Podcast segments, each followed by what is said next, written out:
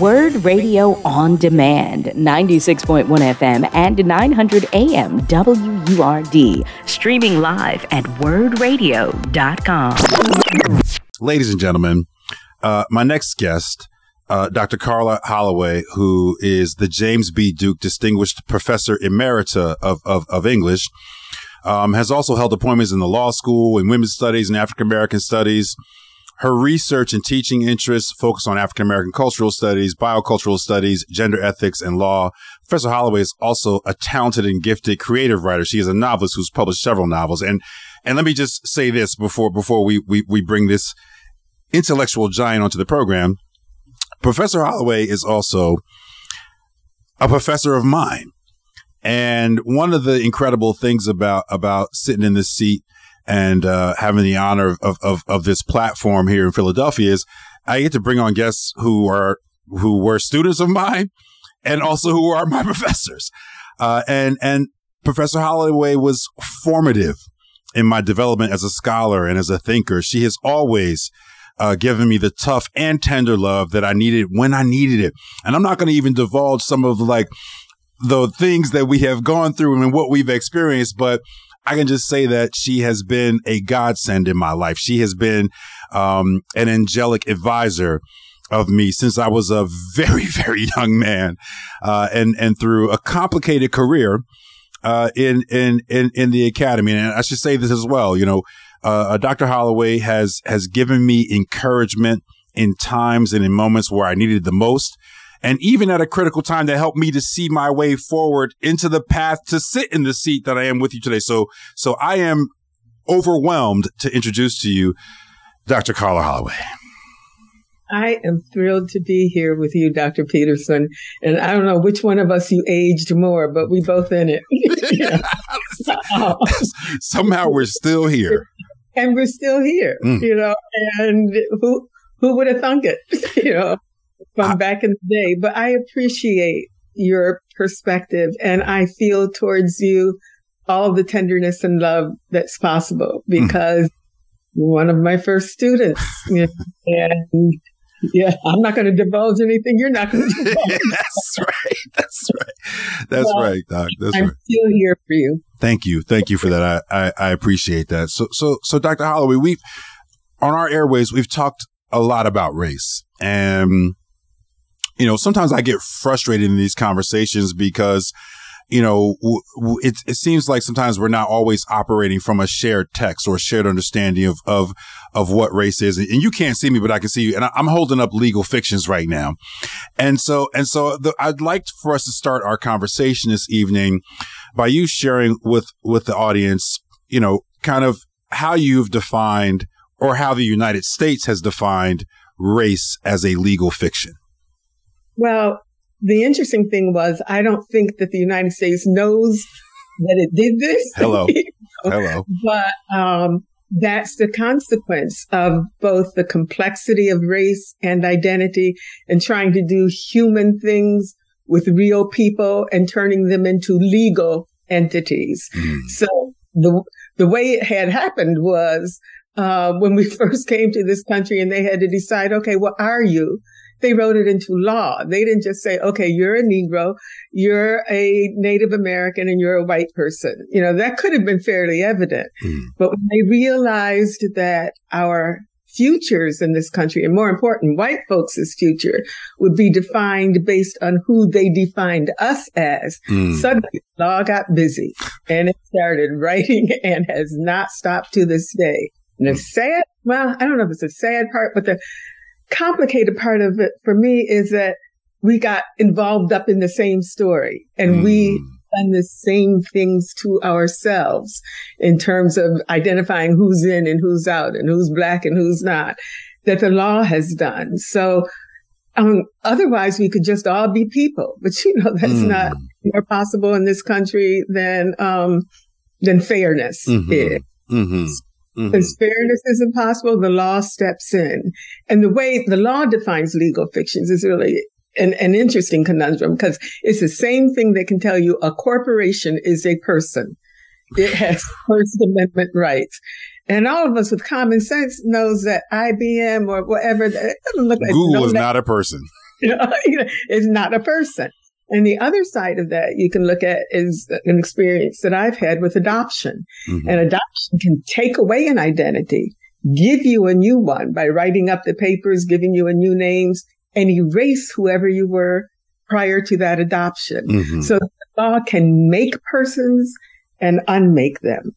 And if it can do that, um, then you can bet it does it with black folks. Mm, mm, mm. It, it feels to me a bit in, in, in reading your work. And, and again, it's just, it's amazing, folks, to read the work of a scholar who is both a legal studies scholar and a literary scholar. But it feels, it feels to me that the law is kind of a double edged sword for black folks, right? And, and as I think about the different ways in which we needed to operate for us in the 21st century. Like I think about voting rights. I think about uh, trying to to to hold law enforcement accountable for the racism in the criminal justice system. You know, with, you, with, you know, lots and lots to talk about reparations on this program. It's like we need the law to to work for us how do we overcome the double edged swordness of it all in order to prosecute those things that we, that we, where we need to use the law as the lever to access our liberation? Well, I think I can use the 74 years I have accumulated on this earth and say, we're not we're not going to do it. We can learn to use the law mm-hmm. with as much facility as possible, which we have done. Mm-hmm. And you can see the numbers of things that are happening now with um, legal, with with judges at the helm mm-hmm. deciding what's going to happen to some of the most prominent people in our land, with black folk deciding. Mm. So we get up in there, so to speak, and be and participate in the system. But unfortunately, we can't back out of this system. Mm. It's got too many knots, too many years, too many entanglements, mm. uh, too many situationships that have made us into a particular kind of person that our only access to equity and fairness is well, well, let me see what I can get my city council to do. Well, let me go restore voting rights. So let me make sure every everybody registers to vote. Mm-hmm. Gave up a long time ago Earl, in my generation, I, I, call myself, I'm a civil rights generation person. Mm. I remember and knew them all, sometimes better than, than they wanted to be known. But so the notion that, um, the law was going to be our way out of this mess because once we use the law right, then people would, you know, get some common sense and act with fairness and humaneness towards their neighbor. We would be that Martin Luther King beloved community. Mm. But we don't have an idea now that that beloved community is not never going to happen. And I do mean that double negative. I think there was a shout out to Judge Tanya Chutkan somewhere in that response. you got it. You got it. I, but did you had to give up on that idea of social justice mm fairness. Mm-hmm. We had to use the law and understood that that was going to be our tool too. So we better do it better than they did it. Mm-hmm, mm-hmm, mm-hmm. Dr. Holloway, my first guest, uh, Pastor Ben Dixon, was talking about merit, the myth of meritocracy. And, and the example that he used was for us to look at black women lawyers and legal scholars just to know the mythology of it. I wonder if you could reflect a little bit just on on on the appointment and and the role of of uh, Supreme Court Justice Ketanji Brown Jackson. Uh, something that maybe I didn't realize I would see that in my lifetime, if I'm just being honest. Um, but I wonder what you think about it because you know these things a lot. You you understand the law better than I do, but also what the import and impact is of of, of a Supreme Court Justice Brown Jackson. I am moved deeply and as proud as I can be as an elder of that young woman from my perspective sitting on the most important court in the land. Mm. But because of the politics of it and because of the politics of these days, I also know that her power is attenuated mm. because of the situation of the court these days. I think if we had been able to appoint more judges during, let's say, Obama's presidency, mm-hmm. uh, appellate judges and whatever, then we might not have the mix of, or, or if Sandra Day O'Connor hadn't ruled the way she did and Bush v. Gore, you know, all these issues of, um, just little things happening that will change the course of history, but you don't know it at that moment. Mm. I'm trusting that her appointment at some point in your future, I don't think it's going to be mine, mm. will have a kind of magnificent and tremendous effect it can on the things that we both care about, on, on equity and fairness mm-hmm. and and reparative justice and restorative justice. But right now, I think we have to see her as the symbol, the critical symbol that she is. If she weren't sitting there, it would be necessary for her to be there. Mm. And she's brilliant. Um, and her brilliance is going to matter. But she's in a minority now in a court that's going in, um, in a direction that you know, as the civil rights gen person, I thought we had fixed all that back in the day. Yeah. Yeah. You know, I, I thought we passed all those laws in the 60s and gathered around LBJ while he signed the new Voting Rights Act and patted him on the shoulder and mm. visited the White House and, you know, spoke up and went to the protests and carried the I am a man. You know, I thought all that stuff would matter differently than it does. So mm-hmm. one of the, um, one of the situations I find myself in now is this, I have to pull myself out of this malaise, this mm. sorrow mm. for, I'm sorry, y'all. I thought we fixed it, but it's going to be in your hands. Do you understand what you're working with? And that's what I think is critical for your generation is to be very clear sighted mm. Foolishness and nonsense and evil that we are working with in this country. Mm. And that can all be adjudicated by law. But mm. we, but that's our only, that's our only, uh, official recourse. Yeah. See, I was going to t- talk about, um, Toni Morrison's book, uh, Song of Solomon, where oh, she has a group of men who decide to fix the problems that the law the has. seven days. They were called the days. seven days. That's one. Um, I've actually written a novel that I haven't put out there yet about a little group of book club women, all in their 70s and 80s, who decide they better fix it because these folks. so they take on the role like the seven days. Um, oh, I cannot wait to read that. Well, let, us let, hope somebody's not afraid to publish it in these days because it's, it's going to need a Supreme Court justice to go out, you know. Uh, but the notion mm-hmm. of th- that's the option. So I call that a fictive, you know, anybody listening, this is my fictional, imaginary option because I know full well as a legal scholar that the law is not the fix that we thought it was back in the 60s. Mm, mm, mm. I, I, I want to talk a little bit more about some of the decisions coming out of the court, but I just want to make a programming note here. So I read Song of Solomon for the first time in Dr. Holloway's class. It is it is it is still my favorite novel. It is literally, and I've read hundreds probably of novels since then. Still my favorite novel, not just my favorite Morrison novel, just my favorite novel, period. And a lot of it is, and maybe I don't want to out myself as some kind of radical revolutionary here, but a lot of it is, is because of how, how she described the, the, the inner workings of this secret society called the Seven Days. And I won't spoil it for folks who haven't read it, but you should read Song of Solomon. It's, it's, it's yeah. a really powerful book. Because that's also a group of men who decide, I'm going to take this on, whatever the risk is that's to right. my own person. Mm-hmm. I'm going to take this on for the people. Mm-hmm. Um, mm-hmm. And that's sort of what my novel does. This group of women are old enough to say, I don't have anybody to worry about. I need to do something for the people. I but it's, that. isn't it that we are left with either our fiction and our imaginations or the reality of a law that does not seem to be working for us, neither at the border nor at um, points of migration into this country, mm-hmm.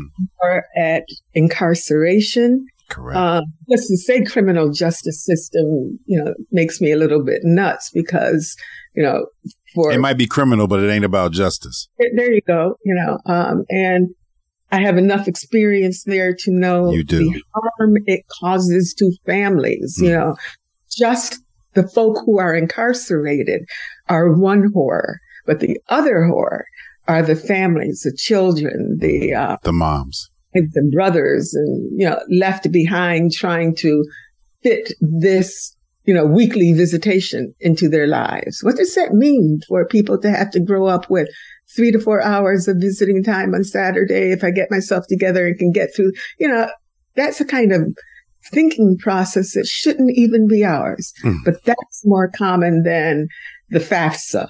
mm, mm, mm. Dr. Holly, we've, we've had a lot of debates about the affirmative action decision on these airwaves with some folks arguing that Clarence Thomas's designation or referencing of the American freedmen meant that maybe affirmative action is not dead. Can can you give us your your legal analysis of, of what that affirmative action decision ultimately means for affirmative action in the United States? I'll give it to you both legally and what it operationally mm-hmm. has meant. So legally, it means that you, that public colleges and I put that in parentheses public because it's going to be everybody, anybody who receives um, money from the government, which is every college because exactly. they're Pell Grant students, you know, um, cannot take race as a factor in admission. Wait, say that again for I want, I want the people in the back to hear it. Every college, public ones, of course. not well, public in the decision, mm-hmm. but the effect will be everyone who receives government funds. As it rolls its effects, it's going to mean that race cannot be a factor in your decision for admission. Mm-hmm. And then that goes further into your programming, into those whom you invite for speakers, you know, mm-hmm. into almost every facet of being. So it's going to have a critical and devastating impact. Now, the legal ways around that are possible. You know, people can be smart enough to think, okay, if I'm not going to use race, maybe I'll just use zip code. Um, mm-hmm. maybe I'll use school, who qualifies qualified for a school lunch program. There are other ways to get at um, inequity in this country as mm-hmm. And we can see that in health inequity. You know, you mentioned I do work on bioethics, which came out of my law school training when I saw how much the law was involved in mm-hmm. what happens to our body if we don't know that today as women, men and women. Come on. Then we're, we're missing the whole story. But for affirmative action, we have to be smarter than that narrow configuration of the decision that said race. Mm-hmm. And you know, we're going to be the first ones standing up there. Yes, you do see me as a black woman. I'm, I'm, a black person. You can erase my race. What do you mean erase race? Well, that insistence on seeing me as a black person makes me vulnerable to whatever um, the law decides my blackness is going to mean at whatever decade we're dealing with. Mm, so, mm, mm.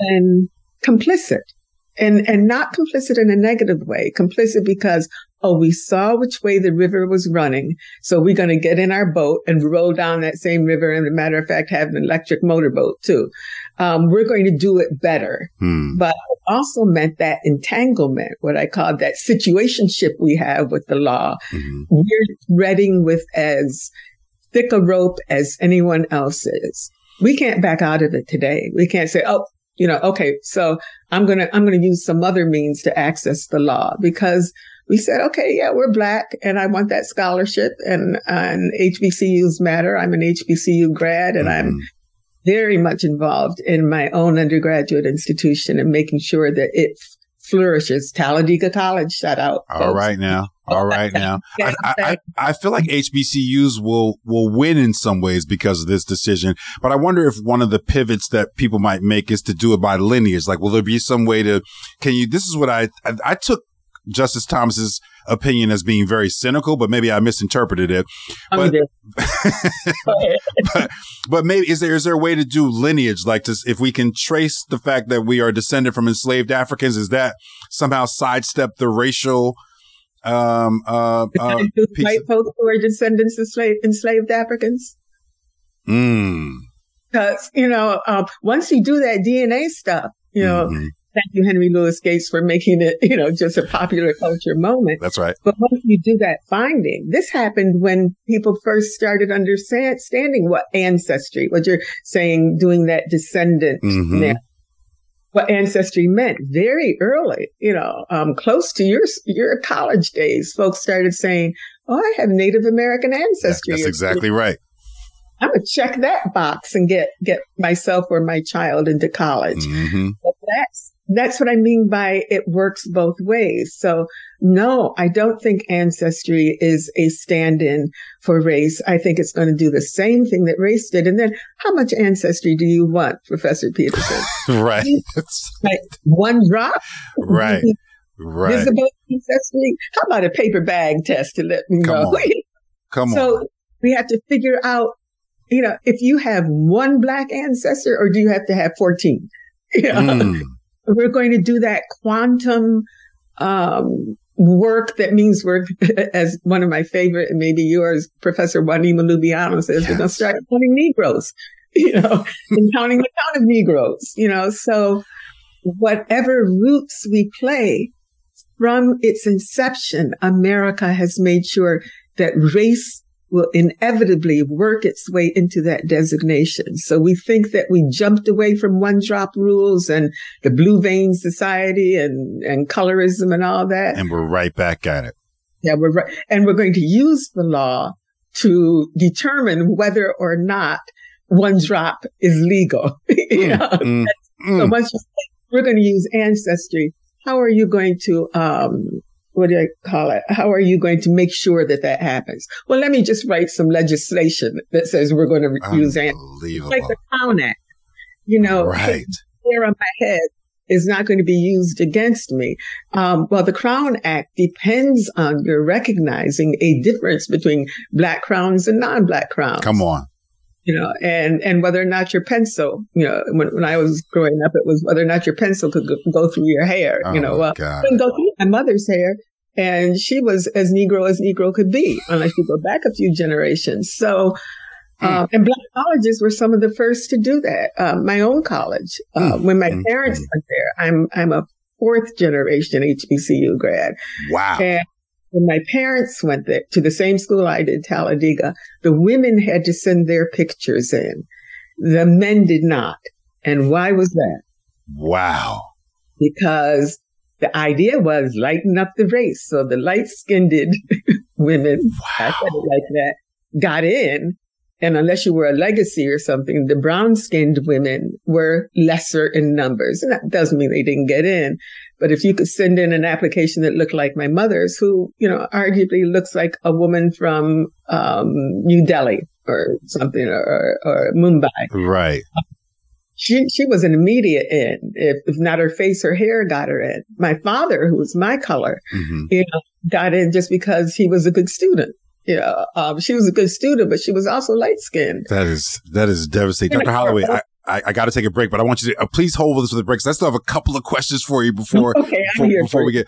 You're listening to Evening WURDs. I'm your host, Dr. James Peterson. We are live on WURD 900 AM, 96.1 FM. We are in deep conversation, moving into the realm of colorism and intra racial sort of issues in our history.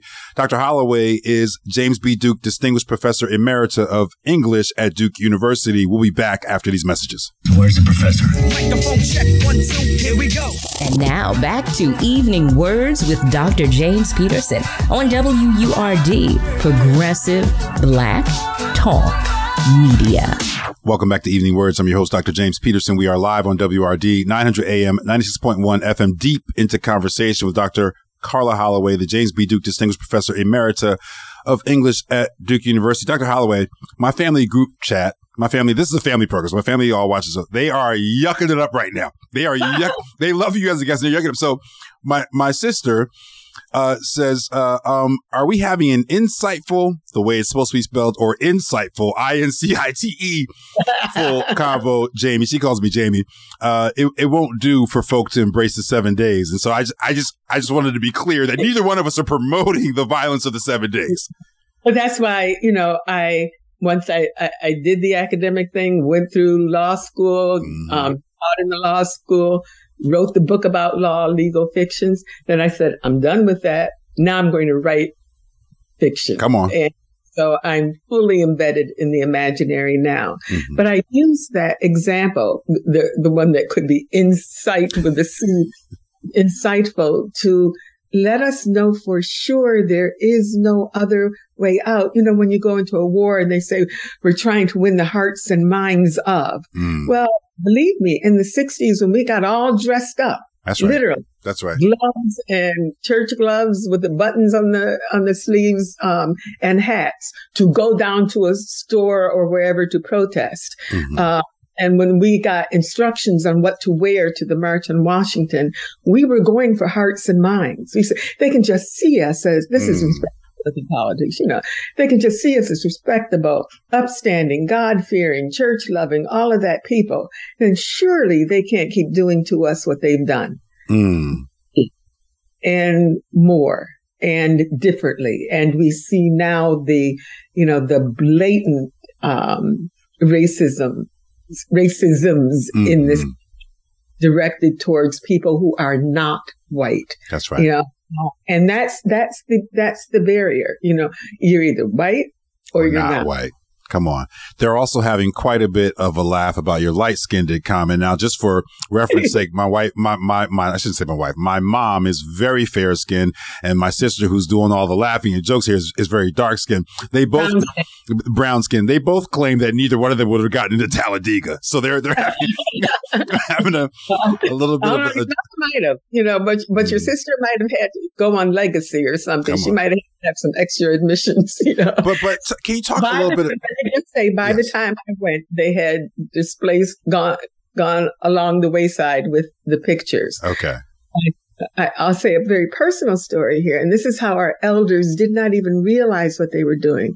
Well, my d- father had three daughters. I'm the brownest of them. And we were sitting in the back seat of the car, and one day he was praising our mother, and he said, "I always knew I was going to marry a light-skinned girl with good hair."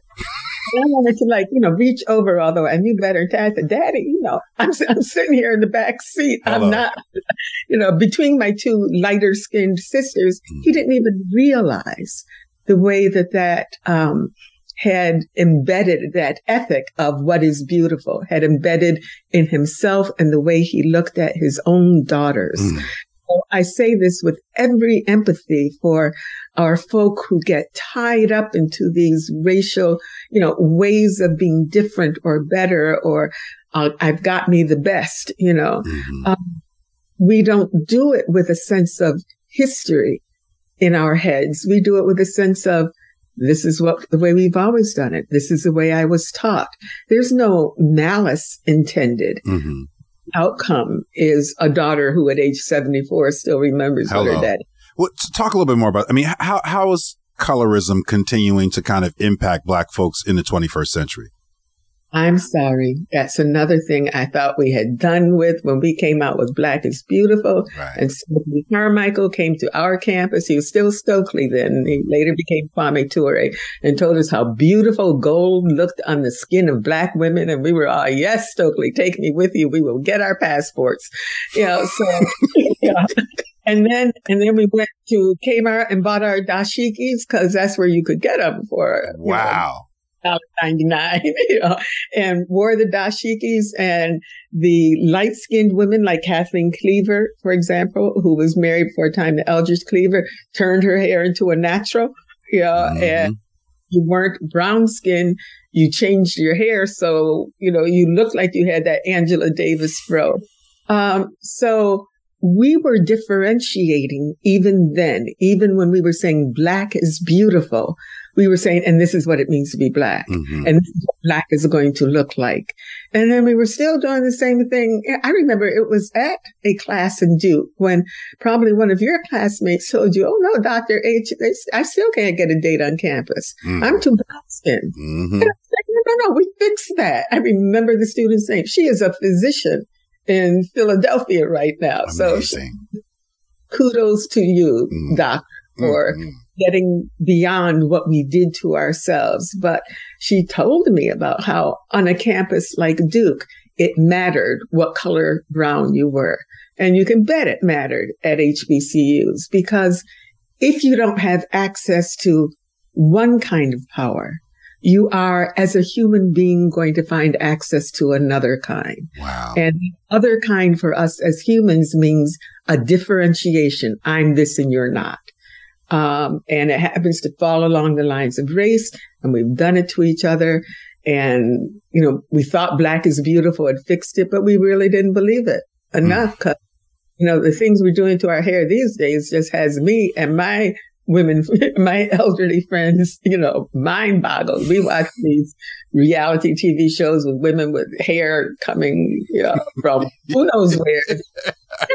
I thought it was the afro, you know. I thought we could shave our heads and, and be beautiful, but Um, we work with what we have. Mm-hmm. We need access to power in the ways we can. And if our power is limited to a particular community, Mhm. and I only mean limited, defined within, Right. I don't um, less than. If our power is defined within that certain community, somebody's going to be the bishop and somebody's going to be sitting in the pews.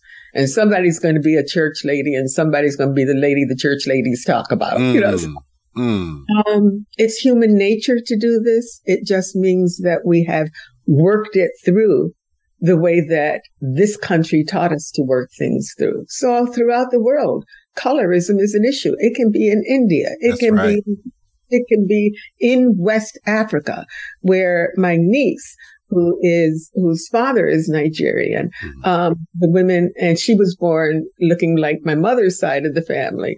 Um, the women in the village said, Oh, is the baby sick? She's very white. yeah. Wow. Yeah. Um, but you know, that worked out a different way. But there's, there's colorism in West Africa and South Africa and East Africa where I have family members now all over. So we discriminate how and when we can according to what powers we have. Mm. And it's Mm. pity and shame. But if there is power, we'd better to go to the side I think you, you want to emphasize, you want to correctly emphasize where the power lies. We better understand how it works. Mhm. I tweeted earlier today that if we haven't understood yet, if no matter how high up you go, they're going to come for you first. You know, maybe we elders need to sit down and teach, teach folks that lesson again Come because on. we mighty high up folks who think that they're not coming for us first. They're still going to come for us first. So my HBCU gave me a confidence that I didn't see in black students um, at on at predominantly white institutions. Mhm. My father told me I would have four years where my color would not matter. Um, he didn't think about colorism back then Yeah, right. but they figured everybody on that campus was a student who was capable of achieving excellence. And that's the power and privilege of HBCUs today. My dear friend who is president of Spelman College um, has learned that lesson. She didn't come from an HBCU background, but Mhm. a $100 million to A Spelman. So hundred million dollars. hundred billion. So she's learning um, to use the power that she had in the corporate world for the benefit of HBCUs. So I think that we can use the situations that we are in hmm care for each other. We just have to be both mature and savvy about it. hmm And- Think that it doesn't matter. hmm Dr. Holloway, thank you so much for for joining me. And this this we're launching a new segment called Teach-In Tuesdays, and so you are launching it for us a little bit ahead of Black History Month. Every Tuesday, we're going to have a scholar in here. They're never going to measure up to you in terms of dropping knowledge and dropping science on this audience, but I love you and I appreciate you. I'm so pleased that you asked me. I am proud of you. And I am grateful that the words of an elder will matter for a Teach-In Tuesday. So Mm. thank you for asking me to do this. It was like, drop everything. I will be here on Tuesday night. Thank you, Dr. Holloway. I hope you'll come back on. You've been listening to WURD Radio on Demand. Listen live at 96.1 FM, 900 AM, and online at wurdradio.com.